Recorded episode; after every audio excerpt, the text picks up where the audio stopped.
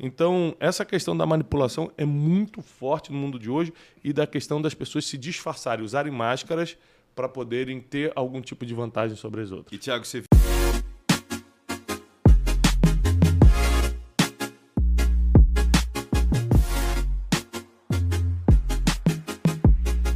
Bem-vindos a mais um Brunocast. Nós estamos hoje em mais um episódio especial, trazendo para você o que a gente ama levar para você: conhecimento, informação, abrir sua mente, transformar ignorância em discernimento para você poder viver uma vida mais leve aqui na Terra.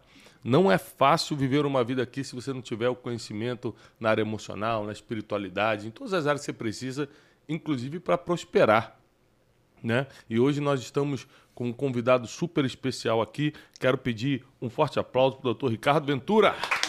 Aê. Wesley, apresente o nosso convidado.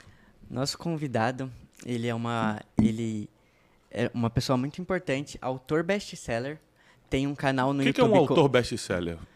Ah, que tem muitas vendas, milhares. Uhum. É, ele tem um canal no YouTube, é, Não Minta Pra Mim, com mais de um milhão de Sim, inscritos. Sim, já assisti muitos vídeos dele. Esse canal Não Minta Pra Mim eu quero te recomendar porque é, fala muito de algo que você precisa aprender. Linguagem corporal, né, a reconhecer pessoas não só pelo que ela está falando, mas por tudo que ela demonstra, por todo o entorno.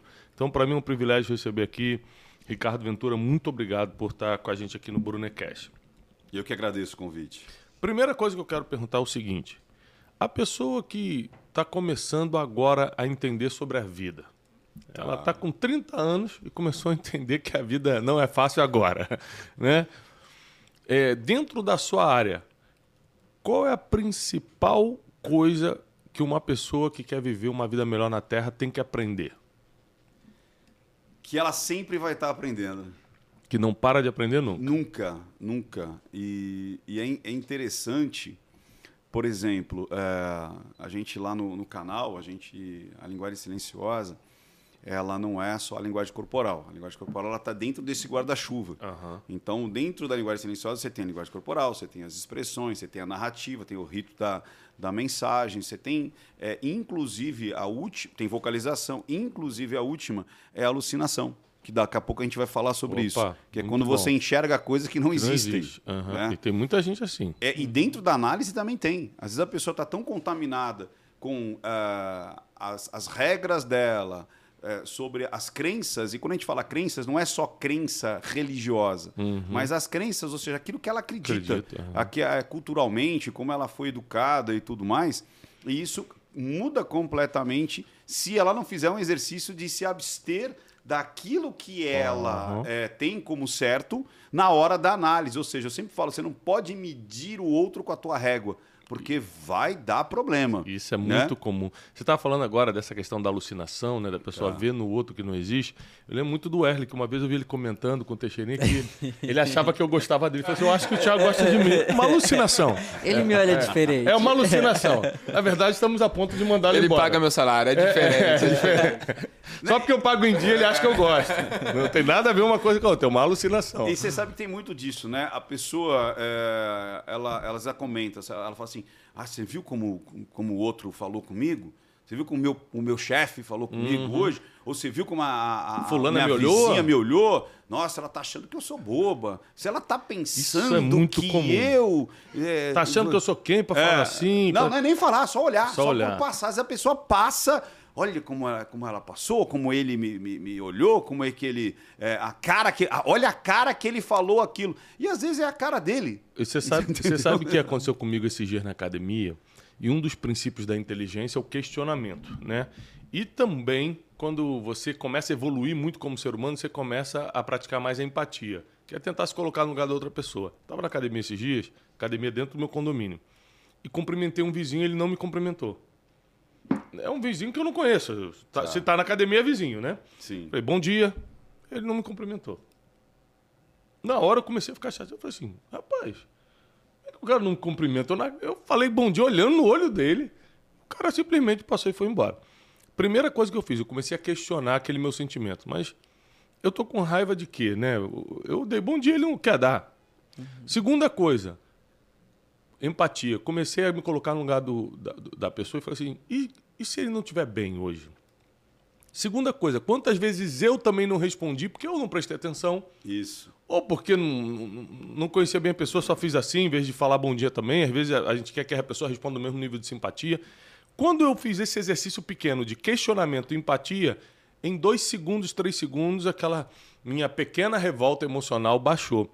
Isso é coisa de gente que quer evoluir. Quem não quer evoluir vai transformar isso no inferno que estraga o dia todo, aquele vizinho. Se eu é. encontrar com ele no condomínio de novo, vai ver se eu não fecho o vidro também do carro para ele não falar comigo. Então a gente começa a fantasiar muita coisa nessa questão da alucinação. E, né? E, sim, muito, muito. Você já começa a justificar.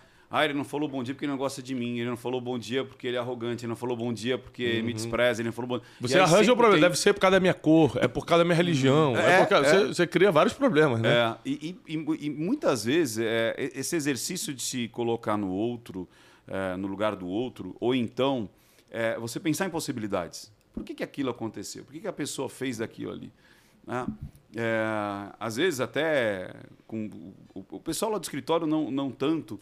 Mas, às vezes, pessoas que não têm muito contato comigo, às vezes a pessoa comenta, ah, mas você viu o que ele fez? Fala, tá, mas ele poderia ter feito isso por conta disso, daquilo. E eu arrumo possibilidades. A pessoa fala, ah, mas será? Fala assim, até, até inscrito. Não sei se você já percebeu. Eu, eu, eu, eu tinha uma assistente, ela, ela não está mais agora com a gente, ela recebia um e-mail, ela falava assim, olha o que essa pessoa disse. Ela catava o e-mail e falava assim, porque agora eu quero que vocês decidam de uma vez por todas como será a minha participação. Eu falei assim, deixa eu ler o e-mail. Aí eu começava, olha, agora eu gostaria que vocês, de uma vez por todas, decidissem a minha participação, porque eu preciso me programar. Ela falou, nossa, mas eu... Eu não li nesse tom. É, cada um falei, interpreta. Então, será que é a fantástico. pessoa não, não escreveu aquilo nesse tom e você está pegando o tom que você quer? E levando para a tua realidade, para a tua é. regra emocional. Tua, tua situação emocional está agressiva, então você acha que todo mundo está agressivo. E o tom é dentro do, da linguagem silenciosa, que é a vocalização. Uhum. Como é que você estuda a tonalidade? Então, é, a, a linguagem silenciosa não é só para descobrir que o, se o outro está mentindo ou não, mas é para você conseguir ter mais possibilidades de entender aquela comunicação. Uhum. Porque, às vezes, só mudando a tonalidade, você muda completamente o sentido é, é, da frase. Então, por exemplo, imagina que eu vou fazer tom e vou fazer também é, rostos aqui, né? Às vezes a pessoa está só ouvindo a gente, pois uhum. lá no, no, no, no, no, Spotify. no Spotify. Mas imagina que eu coloque o seguinte... O que, que é a linguagem formal? A linguagem formal, tradicional, é... Tiago chegou à festa. É isso. Agora, vamos mudar isso aí só com a linguagem silenciosa? Tiago chegou à festa. Tiago? Tiago chegou à festa. Tiago chegou à festa. Tiago chegou à festa. Hum, Tiago chegou à festa. Ou seja, eu mudei completamente o sentido da frase, sendo uhum. a mesma, uhum. só mudando a entonação ou fazendo expressões aqui de uhum. felicidade, nojo, desdém. Uhum. E aí eu mudo completamente. Então, surpresa, surpresa, tristeza. tristeza. Então, mais do que noventa por cento da comunicação está na linguagem silenciosa. E não só no que é dito, mas como é dito. Essa é a grande, a grande sacada. É verdade. E aí, puxando aquele, aquele link lá, lá, de, lá, da, lá de, do início, né? É, quando você falou assim, é, você que está com trinta anos, está descobrindo que a vida, de repente, não é exatamente do jeito que você pensou, você sabe que eu percebo que a, entre cinco e sete anos, é, eu tenho assim, uma, algumas catarses, algumas coisas que eu falo assim, nossa, é, como... eu era tão diferente de cinco uhum. anos atrás. Uhum. Aí eu falo que se eu não te perceber essa mudança, é aquilo que você falou, você parou de evoluir. Você parou Muito a transformação. Bom. Muito bom. Então, se você não se percebe mudar, aí você tem que acender uma, uma, uma bandeira vermelha aí, porque tem alguma coisa estranha. E mudar para melhor. Mudar para melhor. Então, é, é muito importante você perceber. Às vezes são micro mudanças, às vezes são pequenas mudanças, às vezes a mudança na sua religiosidade, às vezes é só mudança como você encara a, a felicidade, às uhum. vezes é como você encara a família, às vezes é como você encara a vida, às vezes é como você encara a finitude, uhum. que as pessoas elas, elas não pensam na finitude. Acho que a finitude é, é uma das coisas extremamente importantes de você pensar. O mundo é, secular, né, ou tradicional, ele, ele não fala da finitude. Uhum. Parece que a finitude ela, ela acontece num estalo. Uhum. E, na realidade, todos nós estamos indo pra, a, caminho. Pra, pra, a caminho. E se você não tiver essa... E não é uma coisa ruim. É uma coisa de falar, ok, então eu preciso não só correr atrás de objetivos dos outros, correr atrás de objetivos da moda, correr atrás de objetivos de que uh, uh, uh, o mundo está dizendo que você tem que fazer, mas quais são aqueles, de fato, de verdade, que você gostaria de não abrir mão. Né? Porque o tempo é finito para todos. É que nem eu falo. O Sheik lá que contratou o Neymar por dois bilhões, com todo o dinheiro do mundo, ele não conseguiu acrescentar um minuto no dia dele. Hum. O Albert Einstein, né, um dos caras mais crânios da, da, nossa, da nossa era, é, e estudou até a, a, que o tempo é relativo, ele não conseguiu aumentar um segundo na vida dele. Uhum. Então eu falo que o tempo é a coisa mais preciosa que você tem. Sim. Se você não estar presente... E olha que interessante isso na linguagem silenciosa. Se você não está presente ao que está acontecendo à sua volta, pode ser que o destino, né, que você fala muito de destino, esteja sendo construído sem você ter consciência, cara. Isso. Nossa. Ou seja, você vai chegar lá na frente por questões que te colocaram, ou você teve é, é, escolhas inconscientes que você não percebeu. Uma traição, uma maldade, ou você alucinou. Uhum. Ou você não percebeu uma mentira. E aí, quando você vai ver, você perdeu cinco anos da sua vida que não vai voltar mais, quinze anos da sua vida que não vai voltar mais. Muitas vezes a pessoa fala assim de relacionamento abusivo, que você perde, mas o relacionamento abusivo não é só de um casal. Às vezes é de um sócio. Uhum. Às vezes é de um amigo, cara. Às vezes a pessoa entra num relacionamento abusivo sem ao menos perceber. E quando ela percebe, ela vai... É, falar, puxa, perdi cinco anos da minha vida, quinze anos da minha vida. E aí, como é que faz? Não retorna mais. Tem, tem muito assunto que eu quero te perguntar, assim, eu estou até anotando algumas coisas para não esquecer. Eu quero começar com um que é uma das reclamações assim, mais é, fortes que eu recebo, que é justamente a questão de abandono do, do homem com a mulher, né? Seja namorado, noivo ou marido. Assim, do nada, o cara foi embora, do nada me abandonou, me deixou aqui com as crianças, do nada, pô, ele namorou comigo sete anos, aí me largou e casou com outra agora e eu tô aqui destruída. Como é que a mulher não percebe, já que o homem dá muitos sinais, como a mulher não percebe que, na verdade, o cara nunca quis estar com ela? Porque eu conheço homens que, apesar de serem homens com todas suas fraquezas, dificuldades e limitações, por amarem a sua esposa, ou a sua namorada, ou a sua noiva, estão lá até hoje e, e querem ela e acabou. E conheço gente que falou a vida toda eu te amo e na primeira oportunidade foi embora. Ou seja, essa pessoa dá sinais. Eu posso uhum. dar vários exemplos, né, de, de, de amigas, de amigos que eu acompanhei, que eu sabia que o cara não gostava da mulher. Eu falo, cara, lógico que ele não gosta de você. Não, ele me falou que gosta. Mas olha o comportamento, olha, olha como é que ele te deixa sozinho, olha como é que ele não está nem aí para coisas que qualquer um se preocuparia. Não, ele me ama sim. A pessoa quer se enganar. Me explica um pouquinho como uma mulher, como é que as nossas é, telespectadoras, telespectadoras? Ouvintes. Ouvintes. Mas é porque também a gente está no YouTube também, né? É, verdade. As é. nossas inscritas. As nossas inscritas podem identificar que o cara está mentindo e acabou. Boa. É... Eu percebo duas situações. É lógico que a da casa é um caso, né? Existem infinitas possibilidades, mas aquelas que eh, são mais recorrentes, que isso é interessante, né? Porque às vezes a gente dá um exemplo, aí a pessoa fala, ah, mas no meu caso, sim, existem infinitas possibilidades. Mas quando você pega ali a curva normal, assim, a, a grande massa, uhum. eh, você pode colocar mais de oitenta por cento, está entre duas situações. Uma, a pessoa, como você disse, não quer enxergar. Uhum. Então, ela constrói, ela projeta uma pessoa qual não existe. Uhum. Então, aquela pessoa é um tipo tá... de alucinação? É, exatamente isso. Ela, ela, ela projeta é, aquilo que ela deseja naquela pessoa e ela transforma aquela pessoa. É quase que uma auto-hipnose. Uhum. É, que ela está é, sendo aquilo que ela deseja, mesmo não estando. E é como você falou, você fala, uhum. cara, mas estava nítido que o cara não ligava muito para você, por uhum. conta disso, disse, não, mas ele me ama, porque, olha, a gente tá junto há três anos, ou qualquer coisa parecida. Então ela projeta... Pega uma coisa boa, não, mas, por Isso. exemplo, ele nem é violento comigo, é uma coisa assim que, que deveria ser obrigação. Ressignifica. É, exatamente. É. E, e, e, e, e tem muito disso, né? Se a gente fosse aprofundar mais ainda, é aquela situação de, é, às vezes até, aí a gente vai falar de um relacionamento extremamente... É, não é nem abusivo psicologicamente, mas é criminoso, quando há é, até o crime de, de, de violência, a pessoa muitas vezes fala assim, ah, não, ele me bate, mas ele põe comida dentro de casa e paga o aluguel. Hum, Sabe? Então é, é uma... É mais sério. É, é uma justificação, uma justificativa, justificativa é, absurda, mas a pessoa ela põe isso na, no, na balança como se fosse de igual valor.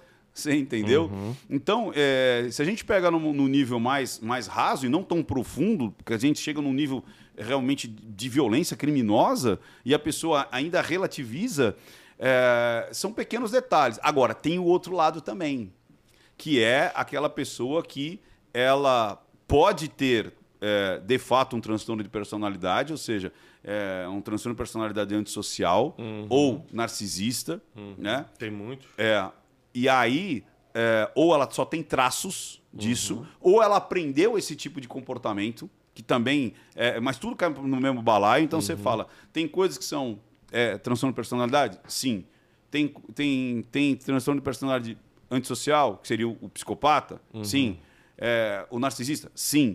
Mas alguns são análogos, ou seja, ele não é de fato, mas ele aprendeu a ser. Uhum. E aí, o que, que acontece? Essas pessoas, primeiro, elas mascaram. Então, elas criam um personagem para viver aquela situação. Porque aquela situação, por algum motivo, é interessante para ela. Uhum. Só que como ela não tem vínculo emocional nenhum e ela também não está nem aí para o que a pessoa vai sofrer, se da noite para o dia é. ela for embora, é, é muito simples ela realmente pular de um, de um, de um galho para outro ali, né? É, é muito rápido. Uhum. E realmente a pessoa não percebe essas mudanças porque... porque é muito bem mascarado, mas ambos vão deixar rastros, que é justamente você não consegue a todo tempo é, disfarçar, disfarçar hum. ou viver dentro desse personagem. E aí a pessoa tem que tomar cuidado, porque são micro é, detalhes, são micro comportamentos que vão construindo essa, essa, essa relação... E que você, às vezes, fala, acho que todo mundo é assim. Não, não é. Não é todo mundo uhum. assim. Então, tem que tomar cuidado, porque ela pode estar, de novo, construindo o destino dela, uhum. sem ao menos perceber, e vai perder tempo de vida. Então, eu vou aproveitar aqui para dar um pequeno spoiler é, do, do meu novo livro. Eu estou acabando de escrever um novo livro. Que é, um dos capítulos, eu vou lançar uma teoria chamada Teoria do Disfarce. E aí você é um especialista nisso, eu quero te introduzir duas histórias que eu, reais que eu vou contar no livro que eu vivi. Tá. Que eu conheci as situações, pessoalmente eu tratei. E eu botava a mão na cabeça e falava assim, como a pessoa também vai cair nessa? Eu olhava para a vítima do momento e falava assim, como é que ela vai cair? Porque eu sei, eu sei quem é esse cara. Mas a pessoa caía normalmente, né? Porque é, o, o agressor, ele disfarçava muito bem. Só que todo disfarce, eu falo isso no livro... Todo disfarce tem prazo de validade, né? Somente a verdade fica para sempre. Então, eu vou te contar dois casos. Os dois são muito parecidos. Um, é, é, me vendeu um serviço tá. e tentou ser meu sócio. Esse serviço que ele vendia, aparentemente, era um serviço muito bom que resolvia muita coisa aqui no, no nosso, nosso, nossa empresa, nosso escritório. Legal. Era um cara super agradável de lidar. É, é, aparentemente um bom profissional, inclusive se apresentou com uma formação que depois a gente descobriu que não, que não existia, que ele nunca fez aquela faculdade. Tá? E é, casado com filho. Tá? O outro é, é, vende produtos na internet. Tá. A gente se, conhece só, se conheceu só socialmente, porque a gente frequentava as mesmas rodas, vendia produtos na internet. Tanto esse aqui, tanto o produto que esse aqui me vendeu, tentou ser meu sócio, não sei o quê, tudo era mentira. A faculdade que ele falou não era verdade, com o tempo a gente foi descobrindo. É, tudo que ele falava que sabia, ele falava muito bem. Mas tudo que ele falava que sabia fazer, ele não sabia, ele só sabia falar muito bem. Eu fico pensando, o, o que ele teve que treinar para falar bem, porque ele não aprendeu a fazer mesmo. O, uhum. o tempo que ele levou para dominar esses assuntos, porque ele não fez a faculdade, né? Ele preferiu Entendi. viver no disfarce. E agora, ele, a mulher largou ele, é claro, porque passam, essas pessoas vivem de ciclos, né? A mulher passa sete anos e descobre, cara, esse cara, esse cara é maluco. É. Aí a mulher larga ele. Ele já tá com uma nova, novinha, uma ah. novinha. Que tadinha. Na cabeça dela, ela deve estar pensando assim, tirei a sorte grande. Uhum. Peguei um cara que tem dinheiro, porque aparenta ter dinheiro. Peguei um cara que é formado, só que é mentira. Ele vive de golpe. Isso. E esse cara da internet é a mesma coisa. É, namora um monte de gente. E essas meninas, tadinho, penso que estão namorando o galã da internet. O cara diz que tem um dinheiro que não tem, vende uma coisa que ele não entrega e consegue ficar disfarçando o tempo todo. Uma hora, provavelmente, a casa vai cair, mas quem já passou pela vida dele e falou, cara, esse cara não é de verdade, não tem nem coragem de alertar o próximo a pessoa. Primeiro que a gente não quer se meter num problema legal, né? Pô, vou lá, vou me meter, aí a mulher vai pedir prova, aí daqui a pouco eu tô na delegacia e tudo. Existe muito tipo de gente assim, e sim, e se sim, como identificar essas pessoas que vivem de disfarce? Sim, tanto é, aí vou dar um spoiler também, aproveitando. Uhum. O meu, o, eu, eu tenho um congresso que acontece todo ano, esse ano é no dia dois de dezembro, então Ótimo. o pessoal já está até convidado, quem Isso quiser aí, saber mais, uhum. não minta pra mim, ponto com ponto b r barra evento, é só ir lá, muito é, bom, considere, dá uma olhadinha que é bem interessante, é uma vez só por ano que acontece. E o ponto máximo desse, desse congresso é justamente como identificar o canalha, o golpista e o agente abusador. Uhum. Porque eles são, eles são extremamente parecidos, mas são diferentes e o estrago é, é diferente. Uhum. Né? Opa. Eu falo que o estrago do agente abusador é o pior. Então vamos lá. Todos eles são sedutores. Sempre. Todos eles. Todos eles são muito sedutores. Só que, olha que interessante, todo canalha é um grande sedutor, mas uhum. nem todo sedutor é um grande canalha. Uhum. Então, a sedução, ela não é ruim. É, até... Poxa, a gente pode até pegar aqui, ó, quer ver? Ó? Deixa eu já te dar um presente aqui, que daí já Por tem, favor. tem a ver aqui, ó. São os meus livros. Aí, ó. Ué, aí, cadê meus livros, velho? E, aí, e um deles fala Vamos justamente... Uh, vamos pegar esse aqui, que a gente está falando desse aqui. Ó. Como manipular e persuadir milhares de pessoas. Quando você fala sobre isso, é, e até um clickbait, né? Porque chama atenção, você fala... Quando você lê um título desse, o que, que parece? Que é uma coisa ruim. Muito bom. Né? Como uhum. manipular e persuadir milhares de uhum. pessoas. Mas será que a manipulação, a, a, a persuasão, a sedução é ruim? Não. É a mesma coisa, se eu catar uma pistola e colocar aqui em cima e falar, pistola é boa ou ruim? Ela nem boa nem ruim. Uhum. Depende de quem usa. Uhum. Se eu cato um celular e coloco aqui, o celular é bom ou ruim? Depende. Depende de quem usa. Então, não é o, a, a competência que é ruim, é quem utiliza a competência. Uhum. Então, quando a gente está falando de sedução, que é a mesma coisa, manipulação, sedução e tudo mais. Vamos lá, imagina uma pessoa que está prestes a pensamentos suicidas. Aí você percebe. Ela já está fixamente na cabeça. Vou me matar hoje à noite. Você vai manipulá-la para o contrário. Para o contrário. Uhum. Você entendeu? Ou seja, aí a pessoa fala, ah, mas isso é um convencimento. Ah, mas isso é um... Cara, é tudo igual. É, mas, mas até mesmo, por exemplo, para vendas. A pessoa que isso, trabalha com vendas isso. e não sabe se a cozinha tá não ó, vai vender. Olha aqui, ó. Como manipular... Não, esse aí é o comunicar, vender, negociar com a programação da linguística. Ou seja, uhum. é a mesma coisa. É, aqui é a comunicação em massa... Aqui é como você comunicar em massa. Uhum. Aqui é você comunicar para vender. Uhum. E justamente é isso. Ou seja, se eu vendo... Até viralizou é, um corte, mas eu vou voltar nessa história aí do, do, da, da, dos dois personagens que você falou. É, não sei se você já chegou a, a ver. Viralizou muito, muito, muito, muito. Quando eu fui no, no Danilo Gentili, eu falei justamente de um exemplo onde eu fui manipulado. Eu vou falar bem rapidinho. Eu tinha botado na minha cabeça, vou comprar aquele capacete. Era um capacete X, uhum. que era o melhor capacete. Onde é que a gente vai buscar o melhor capacete? Na internet. Qual é o melhor uhum. capacete? Uhum. Aí aparece lá, esse é o melhor capacete. Aí eu já estava com ele na cabeça, pesquisei semanas. Não, esse é o melhor capacete. Fui lá na General Osório, que é aqui em São Paulo, uma região onde vende moto. Aí eu falei, entrei na primeira loja, quanto que é o capacete X? três mil e quinhentos reais. Tá, quanto que é o... Fui na outra loja, quanto que é o capacete X? três mil e setecentos. Aí fui na terceira loja, quanto é que é? três mil e duzentos. Falei, pô, né? Aí na quarta loja, falei, quanto que é o capacete X? O cara falou, qual é a sua moto? Eu falei, opa. Eu falei, eu tenho uma Harley. Ele falou, cara, quanto é que você dá de final nessa Harley? Eu falei, ah, cento e quarenta. Ele falou, o capacete que você quer, cara, é para moto de velocidade. é para aguentar impacto de trezentos quilômetros por hora. Você não precisa daquele capacete. Você precisa desse aqui, ó. Eu tenho esse capacete. Mas você não precisa. Quanto que é esse aqui? Ah, esse aqui é mil e novecentos. Falei, porra, então uhum, eu quero. Muito mais barato. Né? Não, e ele tinha os dois. Uhum. Detalhe, ele tinha os dois. Esse cara me manipulou ou não? Com certeza. Eu já tinha definido que eu iria comprar uhum. aquele capacete. Ele me convenceu, ou me manipulou, ou me seduziu para comprar o que ele queria. Agora, interessante, vamos lá. Eu queria comprar um capacete para minha esposa. Em que loja que eu fui? Lá de novo. Direto. Eu não fui em todas as outras. Por quê? Uhum. Porque eu confiei uhum. naquela manipulação. Eu confiei naquela situação. Agora, voltando lá. Então, o canalha, o relacionamento com o canalha é muito fácil de identificar. É aquele cara que não está nem aí para você. É aquele cara que, ah, vou jogar bola. Quero que você voltar daqui uma hora. Aí ele volta às três da, da, da manhã. Uhum.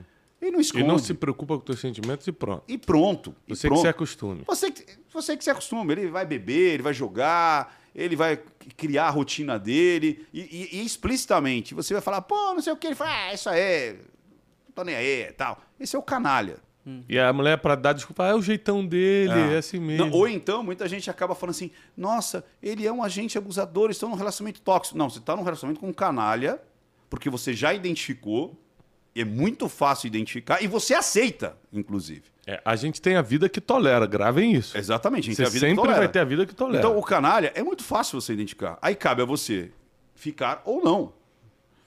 O segundo estágio é o golpista, que é esse que você está falando. Ou seja, e ele também é sedutor, porque o canalha, ele não é canalha logo de cara. Ele não vai chegar para você e falar, vamos sair, desmarcar e não, não aparecer. O golpista não vai te dar golpe no primeiro dia, é. ele vira teu amigo, todos ele aprende são... teus caminhos. E, e eles têm, exato, e todos eles, é, eles estudam você, os seus gostos, os seus desejos, aquilo que te, que, te, que, que, te, que te apetece, né? Ele vai modelar seu jeito de falar, seus valores, seus uhum. princípios, tudo que você acha importante. Ele vai falar. Ele vai falar, né? Só que daí o golpista, ele precisa é, gerar algum ganho, é, ou de financeiro, ou de poder, uhum. ou de relação, ou de... É, como é que fala quando a, é, aquela planta que vive na, na árvore, que ela, ela tipo a... É, trepadeira? É, não, mas é, tipo a orquídea, ela, ela ah. tem que... Hospedeira. Hospedeira. Né? Então, às vezes, ela tem uma relação de, de, de hospedagem com você. Uhum. Né? Ela precisa usufruir daquilo que você vai é, é, proporcionar para ela. Só que esse cara, ele não quer o teu mal, assim, é, ele não quer que você sofra. Ele uhum. quer te dar um golpe. Você uhum. tá entendendo a, a uhum. cabeça? Tipo assim, não tem ódio de você. É. Ele te olha como um cifrão, ele te olha com alguma coisa. É uma oportunidade. É isso aí. Tipo assim, cara... Tanto só... que ele consegue continuar amigo depois. Se, por exemplo, se você perdoar, ele vai ficar teu amigo normalmente. É. Ele, ele não quer o teu mal. É, assim, é, o objetivo dele não é o teu mal. O objetivo dele é o golpe. Uhum. Então ele não tem ódio de você, ele não tem prazer. Não é por inveja que ele tá fazendo. Não, ele faz porque ele quer aquilo ali. Né? Mas, mas ele chega a adquirir sentimentos por você? E esses sentimentos não podem anular o golpe ou não, não existe é, isso com ele? É muito difícil, porque o objetivo do golpista é dar o golpe. Uhum. E outra, não deu, ele parte para o próximo, e parte para o próximo, e uhum. parte para o próximo. Ele, fica, ele, ele tem um tempo de, de, de, de maturação ali, é. mas passou, ele vai embora. Ele, tipo assim, cara, estou perdendo tempo aqui. Uhum. Então, o golpista, você tem que perceber que sempre tem alguma coisa em troca. Agora, o agente abusador, esse é o problema. Esse é o mais sedutor de todos. Ele tem um modus operandi muito particular. Esse que normalmente é o narcisista ou é o psicopata. É, isso aí. E ele tem prazer de espizinhar você, de pisar em você, de fazer você sofrer emocionalmente, né? De ficar... A alegria dele é te ver mal. É isso aí. Então, aí você fala, tá, é, ele pode ter característica dos outros? Pode. Só que o objetivo final é o, o, a dependência emocional. Você vai se destruindo, você vai se anulando hum. em pró desse relacionamento. E, e, dependência emocional. É, muito, muito, muito, muito. E ele tem prazer nisso. Uhum. E, e muitas vezes ele, ele, ele, ele, ele consegue também é, fazer isso não só com o parceiro, mas com os filhos também. Uhum. Você entendeu? Ele começa, onde ele conseguir fa- fazer a... a Ah, o abuso, uhum. né? Porque a pessoa fala assim, ai, meu marido bebe, ele é um abusador. Não, ele é um canalha. Uhum. Né? Ah, meu marido é mulherengo, ele me trai, ele é um abusador. Não, ele é um canalha. Uhum. É que as pessoas confundem. Meio que popularizaram a palavra abusar. Relacionamento abusivo com o ato de abusar. Uhum. Então, o verbo abusar é uma coisa, o relacionamento abusivo é outra coisa. Uhum. E aí esse é mais difícil de identificar. Por isso que eu falei do Congresso, porque lá é o ponto... É, onde você explica tudo. Eu explico tudo com detalhes, com exemplos. Aí, mas isso demora tipo assim, uns, uns cinquenta minutos só essa parte. Mas basicamente o, o creme de la creme é, é o que eu estou dizendo aqui. É, e esses dois exemplos que você me deu são exemplos de golpista. Uhum. É a pessoa que quer dar o golpe é, de novo. Ou é financeiro... É, os dois deram o golpe financeiro. Os dois levaram o dinheirinho. Fala um dinheirinho. É, os dois, cara. E é, é impressionante que eu me considero uma pessoa inteligente. E eles conseguiram me seduzir num nível é, de que eu acreditei até o último minuto. Até depois do golpe, eu falei, não, não é o golpe. Você ele, ainda tenta justificar. Ele devia estar precisando. É, você pensa num motivo, cara, ele devia estar precisando. Mas, é, enfim, é, as pessoas que usam máscaras, elas sempre vão ter uma vítima disponível. Porque essa vítima, geralmente, ela é ignorante, ela não está treinada para esse tipo de pessoa. Por exemplo, ela entra num relacionamento sem perguntar de onde você veio. Por que sua última mulher te largou? Ela, a, a, a nova menina que está entrando num relacionamento ali, ela não está preocupada, na verdade, com quem é esse cara. Não. Ela só quer se sentir segura, quer postar logo na internet que está namorando, é. Quer ter alguém logo levando ela para jantar. Então, ela está disposta a fingir que não está vendo o passado, é isso aí. Conferir as coisas para se sentir bem agora. E vai aniquilar o futuro dela, não tenha dúvida nenhuma. Você, você falou uma coisa que me despertou aqui, uma história real também que aconteceu comigo. Você está falando sobre a manipulação, quando você foi ver o capacete na internet e tal. Gente, quando a, eu comecei a melhorar de vida, porque eu vim de uma pobreza, de uma quebra, e quando eu comecei a melhorar de vida, uma das coisas que eu tinha na minha cabeça que eu tenho que fazer, viajar. Então, qualquer limite que eu tinha no cartão de crédito, qualquer coisa que eu tinha, eu vou viajar. E onde é que eu pegava as dicas de internet, as dicas para viajar? Na internet. Rapaz, quanta furada eu entrei. Mas quanta, quanta loucura eu entrei. Porque eu falava assim, hotel, esse hotel aqui é muito recomendado. Aí eu botava dicas de passeio em Roma. Aí eu tinha a internet, tinha tudo de coisa. Mas quem está colocando aquelas dicas ali? Pessoa que acha que para ela aquilo é bom. Ou ela recebeu para dar aquela uhum. dica. Ou ela recebeu para dar aquela dica. Ou ela escutou de alguém, às vezes nem ela viveu aquilo. Então... É, é, depois que eu comecei a pegar dicas de viagem com quem é muito viajado... Aí muda. Ah, aí o prazer de viajar é outro. É isso aí. A pessoa te ensina até que tipo de assento escolher. Cara, não vai na ponta não, porque você, é um voo de dez horas, você vai ter que levantar muitas vezes para ir no banheiro. Fica na, na, no, no, corredor. no corredor. Até a dica assim, uma pessoa que tem experiência de viagem, ela te dá dicas completamente diferentes da internet. A internet vai manipular para te fazer uma venda. Entendeu? Compra, inclusive, eu tenho esse passeio que eu estou te oferecendo dez vezes sem juros. Você vai lá e compra um negócio que é um inferno para você fazer. As caminhadas... Eu lembro a primeira vez que eu fiz um, um, uma viagem dica de internet. Cara, as caminhadas eram... assim longas. Era, era, eu tentei falar aquela palavra que não é humana. Qual? Que quando não é humana, a gente fala... Desumana. Desumana. Obrigado, Teixeirinha. De vez em quando. As caminhadas eram desumanas. Tipo assim... O cara botava assim, pela manhã faremos uma caminhada, isso na internet, né? Uma caminhada do hotel até a linda vinícola de não sei o quê. Papá. Não tinha transfer. Era tipo dez, onze quilômetros caminhando. Nossa. Você ficava uma hora e meia, duas horas caminhando. Falei, gente, cadê a vinícola? Não chegava. Ah, então você quer um transfer, né? Não está incluído. Aí você... Eu tô, eu tô falando de uma pessoa que quando eu comecei a viajar assim, eu ia com o dinheiro contado, não tinha dinheiro para viajar. Eu pagava a passagem e tal. Eu, ia com... eu falei, não tem como eu gastar mais oitenta euros, mais cem euros de transfer. Mas aí ele vendia esse transfer de volta, por exemplo? Ó, se você quiser o transfer, nós ah, temos. É, aqui, aí tem a opção, não. Aí você podia comprar na volta. Ou seja, é, essa questão da manipulação a gente tem que ter muito cuidado, porque para vender, para fazer sexo e para ter poder, tem sempre alguém manipulando. Eu, eu acredito. Né? Você é o especialista, mas pelo que eu vejo nas pessoas que me escrevem reclamando da vida.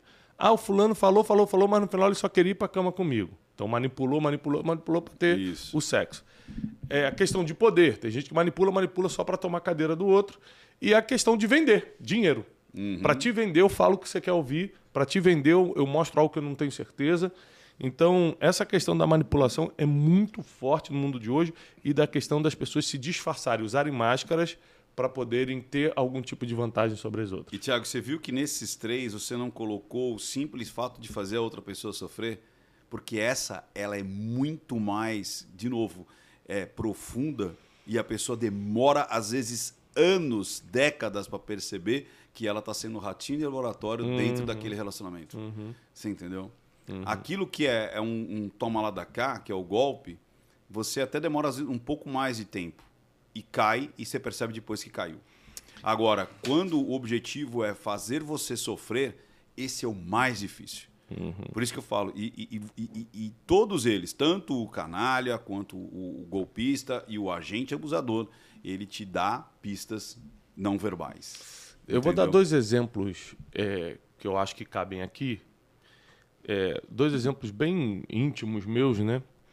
E, e que eu aprendi que, com o comportamento da minha esposa, eu aprendi que eu poderia ter desenvolvido alguns traços.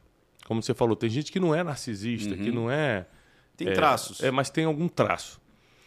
E um, duas vezes aconteceu isso na minha vida, em situações diferentes, em assuntos diferentes. O primeiro, eu estava noivo da minha esposa... É, e a gente estava namorando no portão da casa dela. E aí começou a ficar quente, aquele namoro e tal. E aí eu falei assim... E eu fiz a proposta da gente, né, partir para o próximo nível. É. Aí ela falou assim... Não, eu tenho, eu tenho um sonho de, de, de casar virgem, assim, né? Ela uhum. era virgem, eu fui o primeiro namorado dela. Eu falei assim... Não, não, mas eu vou casar contigo. Mas eu, eu tô, né... Fiz a proposta. Ela olhou para mim e falou assim, só uma vez, a gente só teve essa conversa uma vez. Ela falou, Thiago, ela tinha dezessete anos, cara. dezessete, era uma criança. Ela falou, eu só vou te explicar uma vez. Eu amo você e quero casar com você, mas vai ser nesses termos. Você não tem problema, segue sua vida, eu sigo a minha. A gente vai ser feliz com outras pessoas também. Mas assim eu vou fazer, assim eu quero ir para, eu quero casar assim. E aí ela me deu um ultimato ali, acabou a discussão. Eu amava... Como eu amava, casei. Pronto. Então toma dezoito anos aí fazendo sexo, viu? Não, tem, não precisava ter pressa. Hoje em dia nem faz mais, né?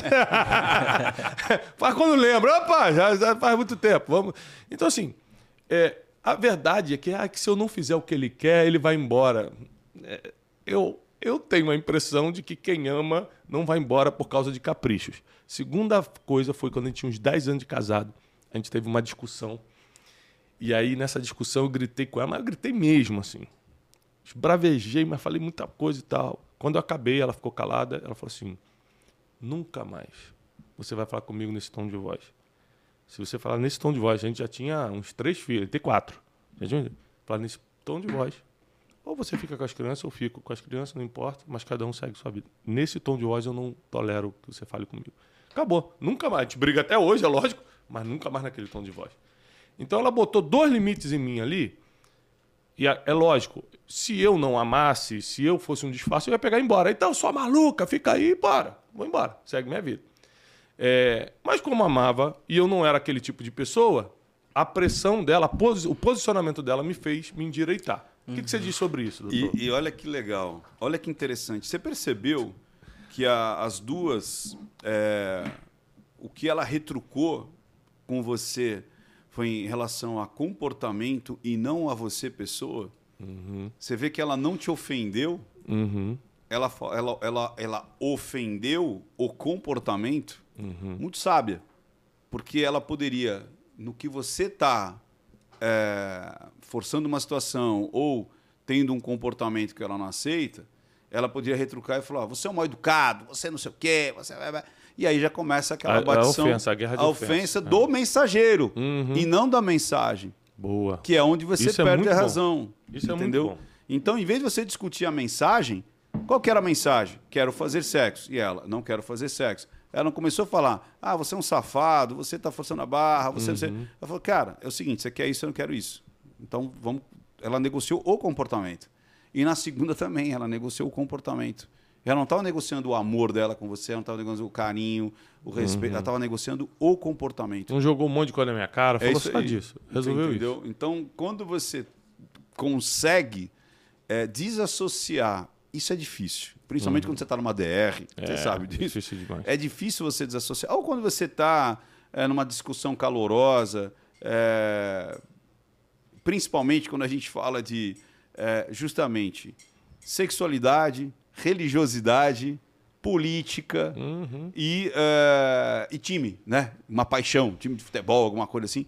As pessoas esquecem a discussão do comportamento, da mensagem, e fica atacando o mensageiro.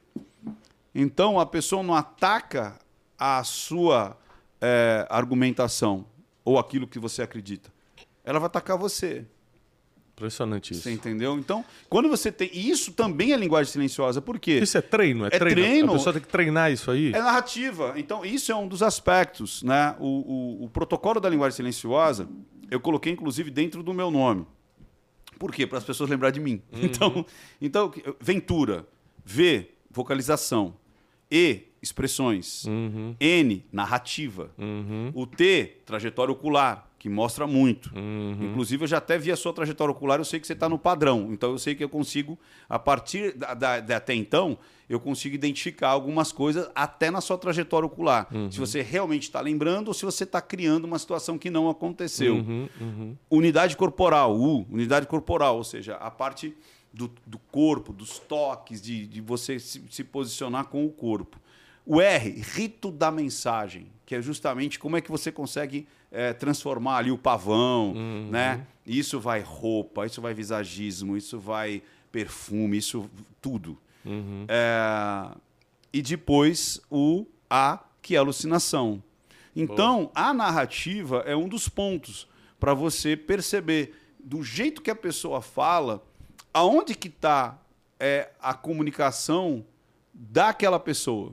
Ela está no nível consciente, está no nível inconsciente, ela está criando um prólogo de convencimento, ela está trazendo um, um assunto satélite para tirar é, o, foco o foco da, da, da mentira. O que os políticos fazem muito. Muito. O, o, o, o, todo, como eu disse, todo é, golpista, o mentiroso, o traidor, é, o embusteiro, ele vai trazer assunto satélite. É, tem uma... Que é o que provavelmente é aquele primeiro exemplo que você falou. Que ele falava tão bem, ele trazia tantas argumentações, porque ele traz um assunto satélite com tanto embasamento uhum. que você fala, pô, tem sentido. Mas talvez ele fazia com que você ficasse cego naquilo que era importante de fato é, você sabe fazer um negócio? Então me mostra. Uhum.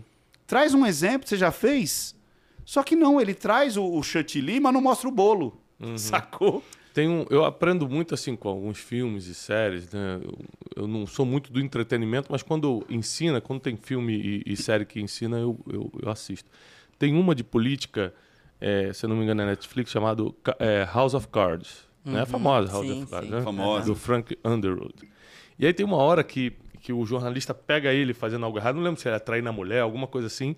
Ele era o presidente dos Estados Unidos e preparam para fazer um escândalo nacional. O que, que ele faz? Ele solta um, uma ideia de que vai declarar guerra à Rússia. E aí, cara, C N N, todo mundo... Pum, será que os Estados Unidos vai entrar em guerra em Rússia? Matou o assunto do, da traição dele lá. Então, o que, que ele faz? Ele cria um problema maior, pra, um assunto satélite grande, para abafar a verdade. É isso aí. Boa. Né? Os políticos são especialistas nisso. Agora, você conhece da Bíblia alguma coisa, Ricardo? Alguma coisa. Tá. Tem uma história. José do Egito, você já escutou falar, o famoso José do Egito, né? E eu quero contar uma história dele aqui para você. Você sabe que eu posto passagem da Bíblia todos os dias. Ah, né? é? É, no meu, no meu, no meu Stories. Ah, que Hoje bom. eu postei é, sobre uh, quando Jesus fala que... Está falando dos fariseus. Acho que está em Mateus, que ele fala que não adianta você falar, né? A sua boca está cheia de bondade, mas as suas uhum. ações é, não fazem aquilo que vocês... É, é, você... é, é, quando ele diz, o, o, você, a, a boca diz que vocês me amam, mas o coração está longe de mim. Né? A, a, a boca me honra é quando, com os é, lábios, mas o coração não está é, nem aí. Porque os fariseus eles vão, vão indagá-lo por que, que ele não estava seguindo as escrituras. Ah, uh-huh. e, e, e ele fala, mas vocês são hipócritas, vocês não seguem, vocês não honram o pai e a mãe e... Uhum. e, tá, e E aí, como é que faz? Se o animal de vocês cair é, num buraco no sábado, no você sábado, não vai salvá-lo? É. Então, É, Jesus Essa era, foi de hoje. Jesus era especialista mesmo em quebrar esses argumentos de disfarce que as pessoas tinham, né?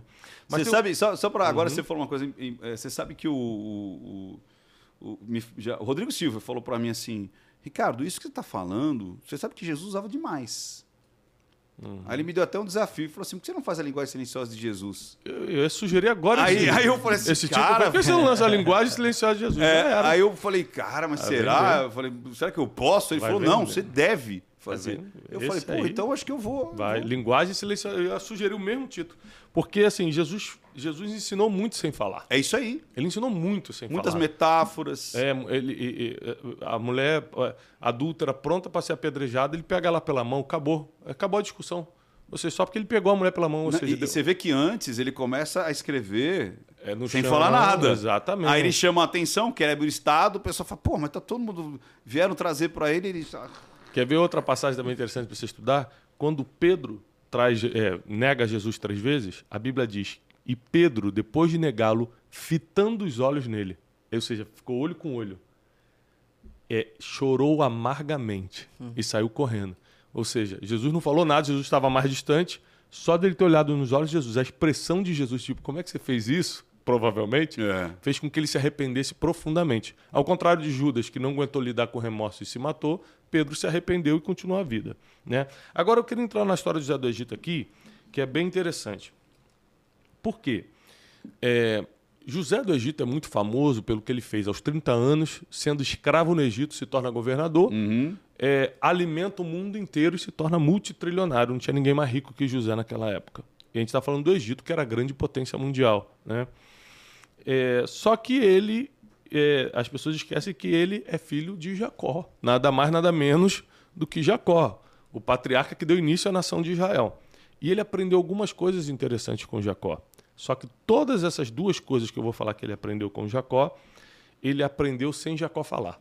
Hum, olha aí. Não foi falado.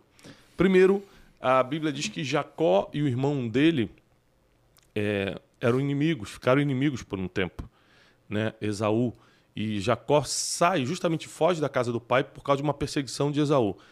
Anos depois eles se reencontram. Quando eles se reencontram, os dois já são homens muito poderosos. Os dois têm muito dinheiro, os dois têm família grande, os dois têm exército. E eles marcam para se reencontrar. Só que eles não sabiam o que ia acontecer. É interessante que a Bíblia dá uns detalhes, né? Que ele fala assim, por que botou essa informação aqui? A Bíblia diz assim, e Jacó, com medo da reação de Esaú, ele não sabia ainda se ia ter paz no encontro ou se ia ser um ataque surpresa, diz que ele colocou a família atrás de todos os servos, porque se atacar vai matando os servos, a família sai correndo, mas José estava com ele. Ou seja, Jacó tinha é, doze filhos, José ficou com ele, o menorzinho ficou com ele. E aí a Bíblia diz que eles se aproximaram, Jacó e Esaú, os dois se lançam no pescoço um do outro, começam a chorar e pedem perdão um para o outro, se reconciliam. Anos depois, José é atraído pelos próprios irmãos, é. vai para o Egito, e quando ele já é o governador do Egito, poderoso, os irmãos vêm pedir comida.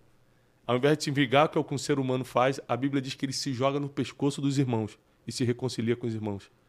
Ou seja, ao ver o pai fazendo isso, ele replica o comportamento. Boa. Outra coisa interessante, ele está na casa de Potifar, ele é um jovem bonito, a Bíblia diz que ele era jovem e bonito, e a mulher de Potifar vai para cima dele sexualmente, uhum. tenta ter um caso com ele ali, tenta... ele falou assim, não posso fazer isso, é... você não é minha mulher, você é a mulher do, do meu chefe. É. E aí você fala, isso é tão bonito de falar, é tão ético, né? É tão religioso, mas essa não é a realidade do dia a dia de um jovem. Certo. O jovem está ali, irmão, ninguém está vendo, essa a verdade é mais ou menos assim. Mas ele foi diferente. Mas de quem ele é filho? De Jacó, o homem que trabalhou quatorze anos sem receber nada pela mãe dele. É. Então ele viu o pai dando a vida quatorze anos por amor de uma mulher e eu vou na mulher dos outros agora? Não. Então você vê que Jacó ensinou muito sem falar. Qual é o poder, falando um pouco de criação de filhos, que os pais têm sobre os filhos na, nessa linguagem não falada? Ótimo. Uh... Eu acho que é até providencial, né? É, a gente começou Jesus dizendo exatamente é, vocês estão com a boca cheia de bondade, mas de pouca ação. Uhum. Então, é exatamente isso. É, às vezes as pessoas, e principalmente, e a criança percebe muito isso, né? Que é o comportamento dos pais dentro de casa e fora de casa. É, ou está no banco de trás do carro, e aí, olha, não pode é, falar palavrão, uhum. né? Palavra feia. Aí, aí alguém fecha o pai, o pai xinga. É, é, é. Aí ele fala, porra, eu, ele fala que não posso falar palavrão, mas ele xinga. Ou então, olha, não pode mentir. Como ele trata a mãe. É, não, não quer que o filho seja violento na escola, mas vê o pai gritando. Não, batendo. E vê que às vezes o tratamento em público é um e em casa é outro. Opa. Você está entendendo? Ou diz que está uh, com problemas, né? Sei lá, ó, estamos sem grana, não sei o quê. Aí quando alguém fala assim, ah, então, ô Tiago, você vai viajar lá com a gente? Aí o Tiago, não, não, é que eu não gosto de ir lá. Uhum. Aí fala, pô, pai, você não vai porque você falou que está sem grana. Uhum. Então, tipo... É... Pequenas mentiras. É, exatamente, é mentira... Uh, eu até tenho um, uma palestra que é justamente a Não Minta Pra Mim Se Não Descubro. Eu termino ela falando justamente disso, né? Que uh, uh, no início não existia mentira, existia criatividade. Todo mundo tinha certeza absoluta que ia ser um astronauta, que ia ser um jogador de futebol, uhum. que ia ser uma bailarina. Eu vou ser uma bailarina, uhum. né? Só que na primeira pontada que você dá no sofá da sua tia, dizendo, olha, tá rasgado, ah, o vovô cheira mal... Que é isso, menino? Não fala uma coisa dessa. Não pode. Você não pode apontar, você não pode falar. Uhum. E a gente começa a aprender a mentir socialmente. Uhum. E aí, para uma criança, onde é o limite do socialmente e onde que é o limite da, da traição, da, da, da, da usura e, e de você tirar uhum. e você mentir? Não tem. Então, de novo, a criança ela vai aprender muito mais é, pelo exemplo do que é dito. Quando você já é, sei lá, um adulto, é óbvio que você vai entender que tem coisas é, que você vai se adaptar porque é, você não precisa ser cruel, você não precisa com, com, é, é, sincericídio. Eu sempre falo isso. Tem as mentiras do bem. Como? Você vai visitar um amigo seu no hospital. O médico, antes de você entrar na U T I, fala, olha, acho que ele não tem um mês de, de vida. Uhum. Você vai entrar lá e fala assim, pô, cara, você não tem um mês de vida. Não, você fala, olha, você vai sair dessa, vai sair dessa daqui a é. pouco a gente vai estar ali comendo um churrasco, vamos jogar bola, a gente vai estar, então, tá, não sei o quê. Ah, e essa pessoa e, e reverte e sara, e as pessoas falam, foi um milagre. Você sabe o você sabe que, que aconteceu? É, diferentemente da minha mãe, que partiu de uma hora para outra, eu não consegui conversar, não consegui despedir, com a minha sogra, eu tive um tempo com ela no hospital. E aí, quando o médico me falou assim, ó, porque o médico vinha falando o tempo todo, ó, não é, já era, era um câncer muito agressivo, já era e tal, mas eu tenho fé e não estava nem escutando o médico, não, vai ter nada. Mas aí o estômago dela parou, quando o estômago e o intestino, quando o estômago e o intestino pararam e começou a dar falência mesmo de órgão, ele chamou para mim e falou assim, ó, eu sei que você tem muita fé, mas pela medicina ela vai embora nas próximas vinte e quatro horas, porque parou tudo. Então o que, que eu fiz? Eu entrei no quarto, sozinho com ela, e falei com ela o seguinte, minha sogra, é, pelos médicos, você vai embora agora, tá? Pela nossa fé, você sabe que tem solução. Caso a vontade de Deus seja o que os médicos falaram, você quer que eu faça alguma coisa? Porque eu sei que Deus pode fazer um milagre e você sair daí. Mas caso seja a vontade dele, ela só falou uma coisa, cuida dos meus netos. Mas cuida mesmo. Eu falei, não, você tem minha palavra. Os que já são meus filhos, você já, eu já cuido já. Mas ela quis dizer o seguinte, mas cuida mesmo. Se tiver que abrir mão de alguma coisa no seu trabalho, cuida dele. Investe nele. Tá bom. Pronto.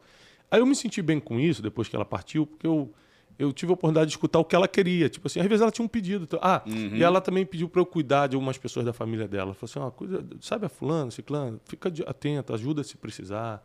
Deus te abençoou muito, cuida... Aí eu falei, Janine, sua mãe pediu isso, isso, tá, e a gente faz. Então foi, foi bom. Mas imagina esse sincericídio, como você falou, chegar assim, olha, se é, vai ser pegasse, hoje à noite, hein? Não, não, ou então se você pegasse lá seis meses antes. E falasse o que o médico tinha falado já, entendeu? Né? É. Entendeu? Então, quer dizer, Você esperou o deadline, você esperou o momento Parou final tudo, é. Pra falar assim, olha, agora é um, é, um, é um beco sem saída mesmo. Ou Deus faz. E aí você é. foi prático. Você uhum. fala assim, olha... E, e aí a gente entra também, Thiago, numa, numa situação bem, bem interessante, né? Que acho que, sei lá, não é o tema principal, mas você trouxe, que eu acho tão, tão importante também.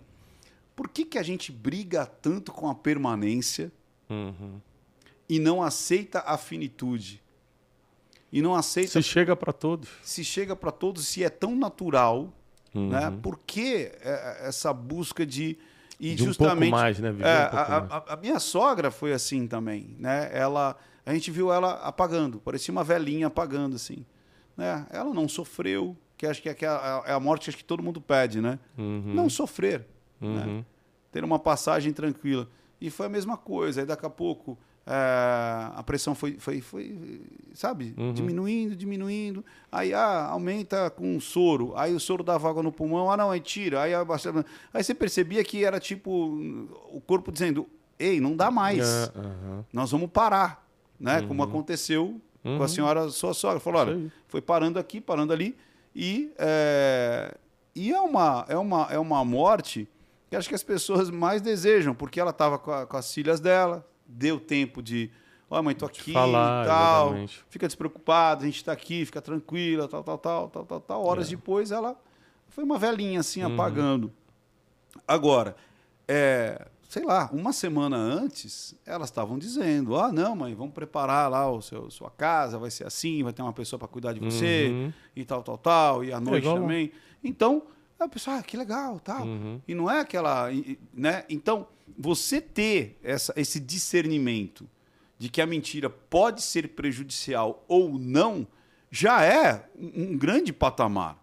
Né? Que as pessoas pegam muito à risca, sabe como? Tipo assim, não, o diabo é o pai da mentira. Tá, uhum. da mentira prejudicial, não da mentira, qualquer mentira.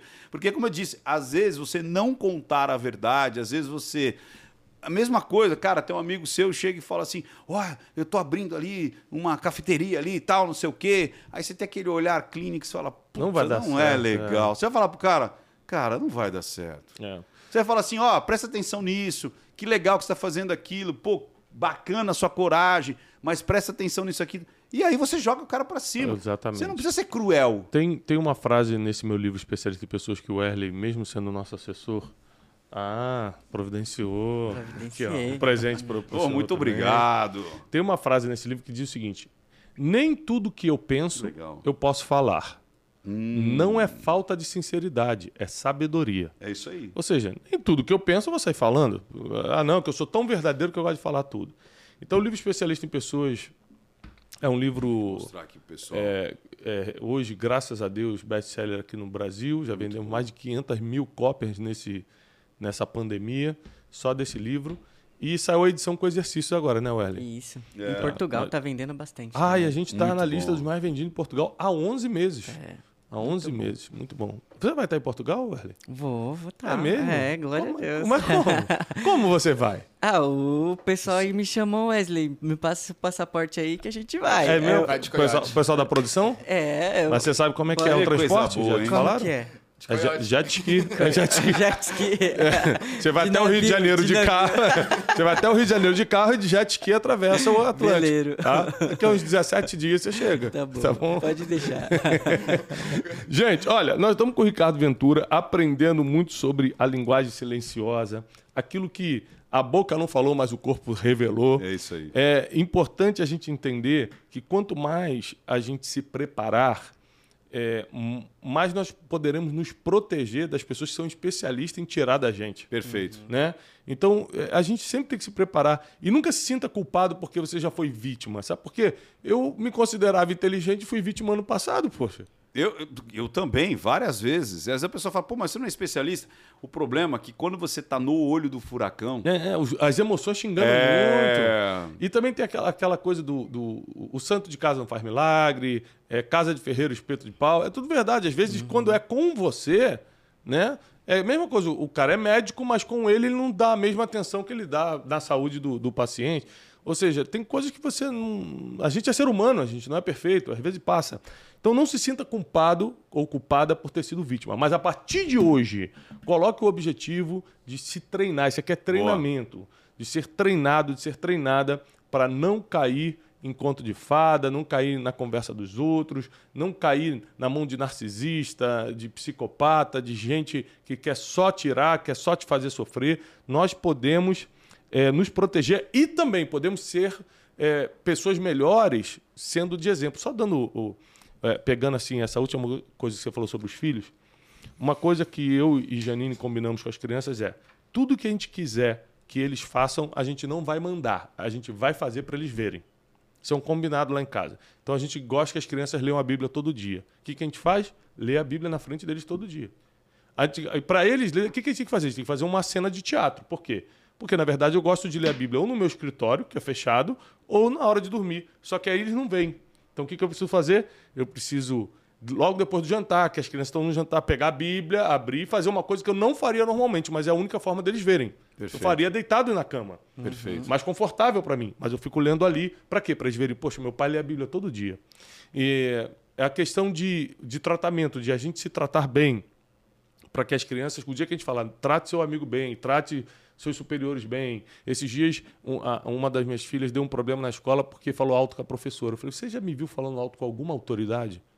Você nunca me viu. Meu, seu avô está aqui quase todo dia, meu pai. Você já viu alguma vez falando de, de uma forma um pouco áspera com o teu avô, que é uma autoridade? Não, não levante a voz para a autoridade. Então, mas, mas eu também estou dando um exemplo. Não somos perfeitos, é claro. Isso aqui é bom deixar claro, gente, que a gente tem nossas dificuldades, tem nossas...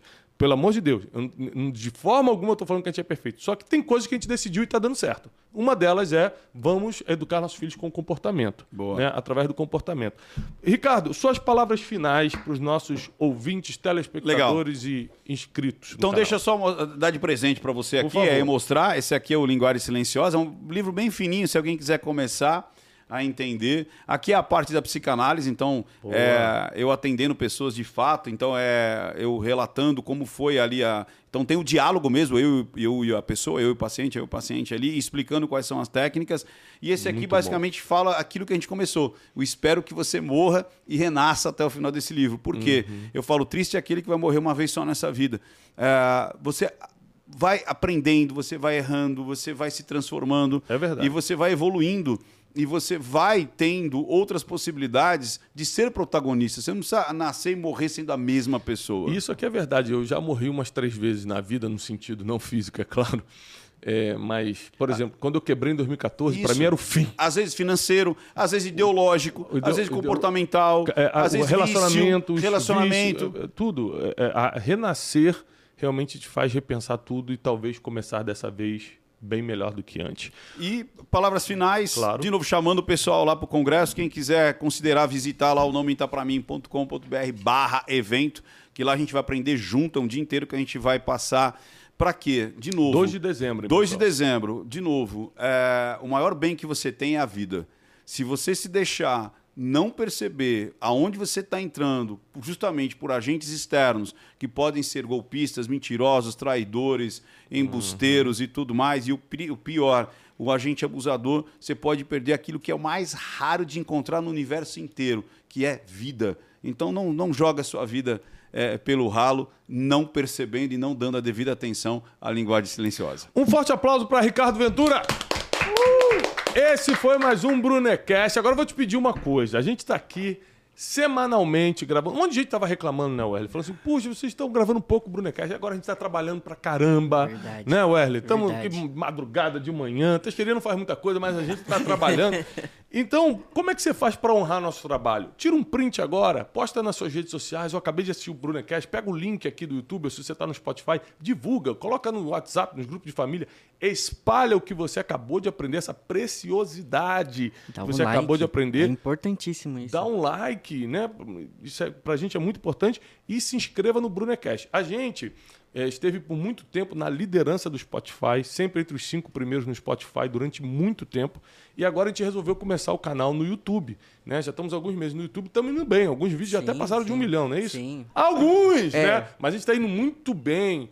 É, no, no YouTube também estamos crescendo e você pode nos ajudar é, não só compartilhando, mas também se inscrevendo nesse canal que só existe para te ensinar. Olha, eu te vejo no próximo Brunocast. Tchau!